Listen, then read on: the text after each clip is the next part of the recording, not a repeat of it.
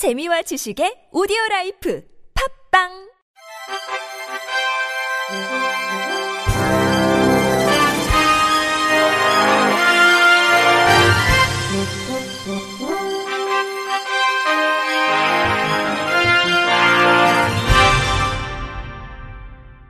청취자 여러분 안녕하십니까? 3월 24일 화요일 KBS 뉴스입니다.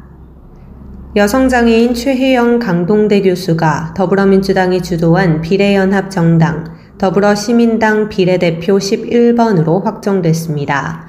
더불어시민당은 어제 최고위원 회의에서 결정된 30명의 비례대표 후보자와 순위 승계 예비자 5명의 순위를 당 홈페이지에 게시했습니다. 홀수는 여성목, 짝수는 남성목 신 가운데 1번부터 10번까지는 원외 정당 및 시민사회 추천 후보자가 예정대로 배치됐습니다. 더 시민은 이날 최고위에서 확정한 비례대표 후보 순위를 향후 비례대표 선출 선거인단의 찬반 투표를 거쳐 최종 확정할 계획입니다.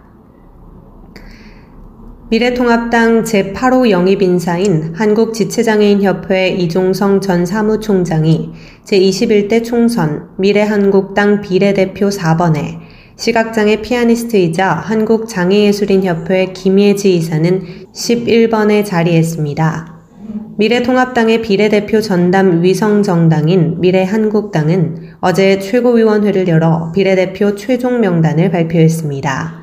앞서 미래한국당은 지난 16일 통합당 영입 인사들이 당선권 밖으로 밀린 비례대표 명단을 내면서 통합당과 극심한 갈등을 빚은 끝에 한성교 당시 대표를 비롯한 지도부와 공관위가 대거 교체되는 내홍을 겪었습니다.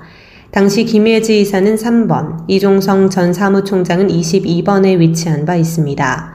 한편 장애인 한의사이자 대한장애인올림픽위원회 위원을 역임한 진용우 씨는 국민의당 비례대표 14번에 여성 장애 당사자이자 인권 활동가인 배복주 씨는 정의당 비례대표 7번에 배정됐습니다. 교육부가 평생 학습 도시 특성화 지원 사업 공모 결과를 발표했습니다. 이번 공모에는 총 167개 도시 중 61개 도시가 참여했으며 광역시도의 예비심사와 국가평생교육진흥원 심사위원회의 본심사를 거쳐 총 17개 평생학습 도시를 지원 대상으로 선정했습니다. 선정된 곳은 주민들에게 필요한 평생학습 수요를 바탕으로 장애인 등 학습 소외 주민을 위한 평생학습 접근성 강화, 인공지능과 미래 역량 강화 등 다양한 프로그램을 개발했습니다. 충북 청주시는 장애인의 평생학습 참여가 확대될 수 있도록 장애인 취업 및 자격 과정을 운영하고 장애인 대상 전문 활동가를 육성합니다. 유은혜 부총리 겸 교육부 장관은 지역사회와 주민들이 원하는 평생학습을 통해 미래사회를 대비하고 삶의 질이 나아질 수 있도록 지역 평생학습에 대한 지원을 지속할 계획이라고 밝혔습니다. 부산 장애인 자립생활센터 총연합회가 지역 내 장애인 자립생활센터의 활동가 및 실무자 양성을 위한 제9기 부산 장애인 자립생활대학 입학생을 오는 4월 6일까지 모집합니다. 부산 장애인 자립생활대학은 지난 2012년에 시작해 총 192명의 입학생이 강의를 들었으며 이 중 86명이 장애 유관기관에서 근무 중입니다. 올해 개강반은 동료 상담학개론, 장애운동사, 자립생활론 등 총 11교과로 4월 초부터 10월 중순까지 장애인 동료 상담사 민간 자격증 3급 과정, 자립생활대학 과정을 듣게 됩니다. 강의는 자립생활 이념을 통해 장애인 자립생활에 대한 전반적 이해와 장애인에 대한 인식 개선, 업무 역량 향상을 중심으로 교육되며 동료 상담 현장 실습을 통해 동료 상담과의 실제 업무에 대해서도 배울 수 있습니다. 부산 장애인 자립생활대학 담당자는 본 대학의 강의는 장애인 당사자 및 장애 유관기관 종사자라면 반드시 들어야 할 필수 교육이라며 체계적인 교육 과정을 운영해 미래지향적 장애 관련 인재를 육성할 계획이라고 밝혔습니다.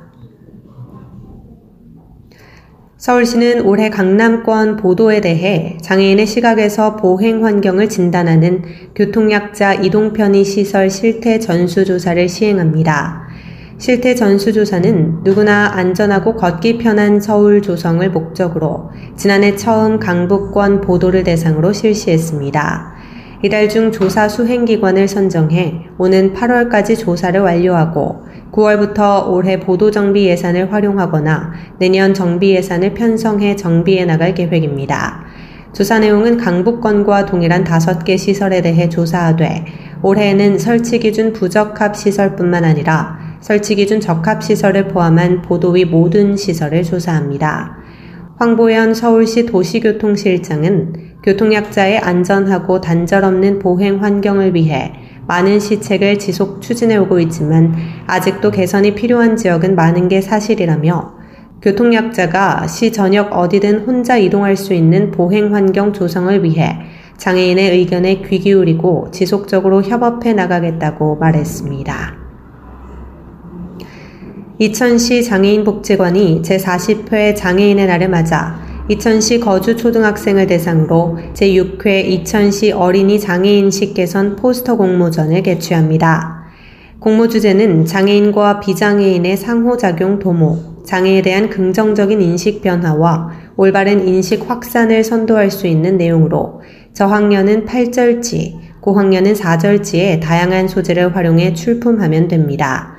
접수된 작품은 적합성, 순수성, 독창성 등을 평가해 우수작을 선정하게 되며 수상자 시상은 학교 측과 협의 후 상장을 수여할 계획입니다. 또한 우수작품은 이천시청, 이천시 장애인 복지관, 지역사회 내 공공기관, 수상작 학교 등을 순회하며 전시할 예정입니다.